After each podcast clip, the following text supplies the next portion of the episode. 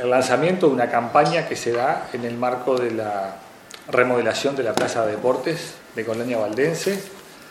Hay un muy ambicioso plan de reconstrucción y de renovación, pero se da una situación bastante particular y es el, deseo de las instituciones de, participar en esto.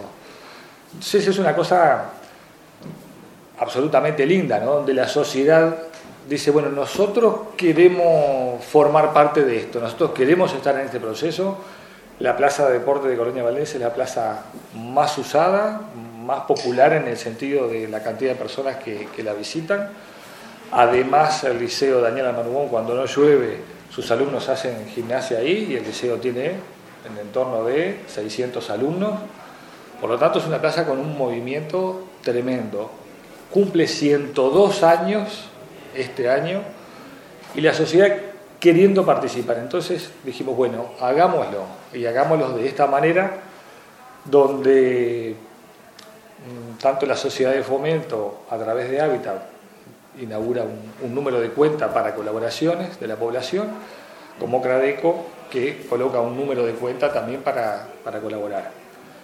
Cuando esto se empieza a conversar, este, rápidamente aparecen los, comprometimientos, y uso esa palabra no compromiso porque es compromiso es una palabra que, puede tener más de una acepción y el comprometimiento con una causa no. No solo Cradeco y la sociedad de fomento que generan la, la parte operativa, pero por ejemplo cuando el Club de Leones se entera de esto, aporta una muy significativa e importante suma de dinero. No lo voy a decir yo no sé si, después el, club lo quiere decir o no, pero no me corresponde a mí. Lo que sí es de destacar es que un club que cumple 60 años este año, que siempre está colaborando con la localidad y con las personas de esta localidad y en unión con otros clubes y otras circunstancias, con toda la población, realmente un club de servicio, fue el primero en decir, nosotros queremos ser parte y comprometer una importante cifra de dinero.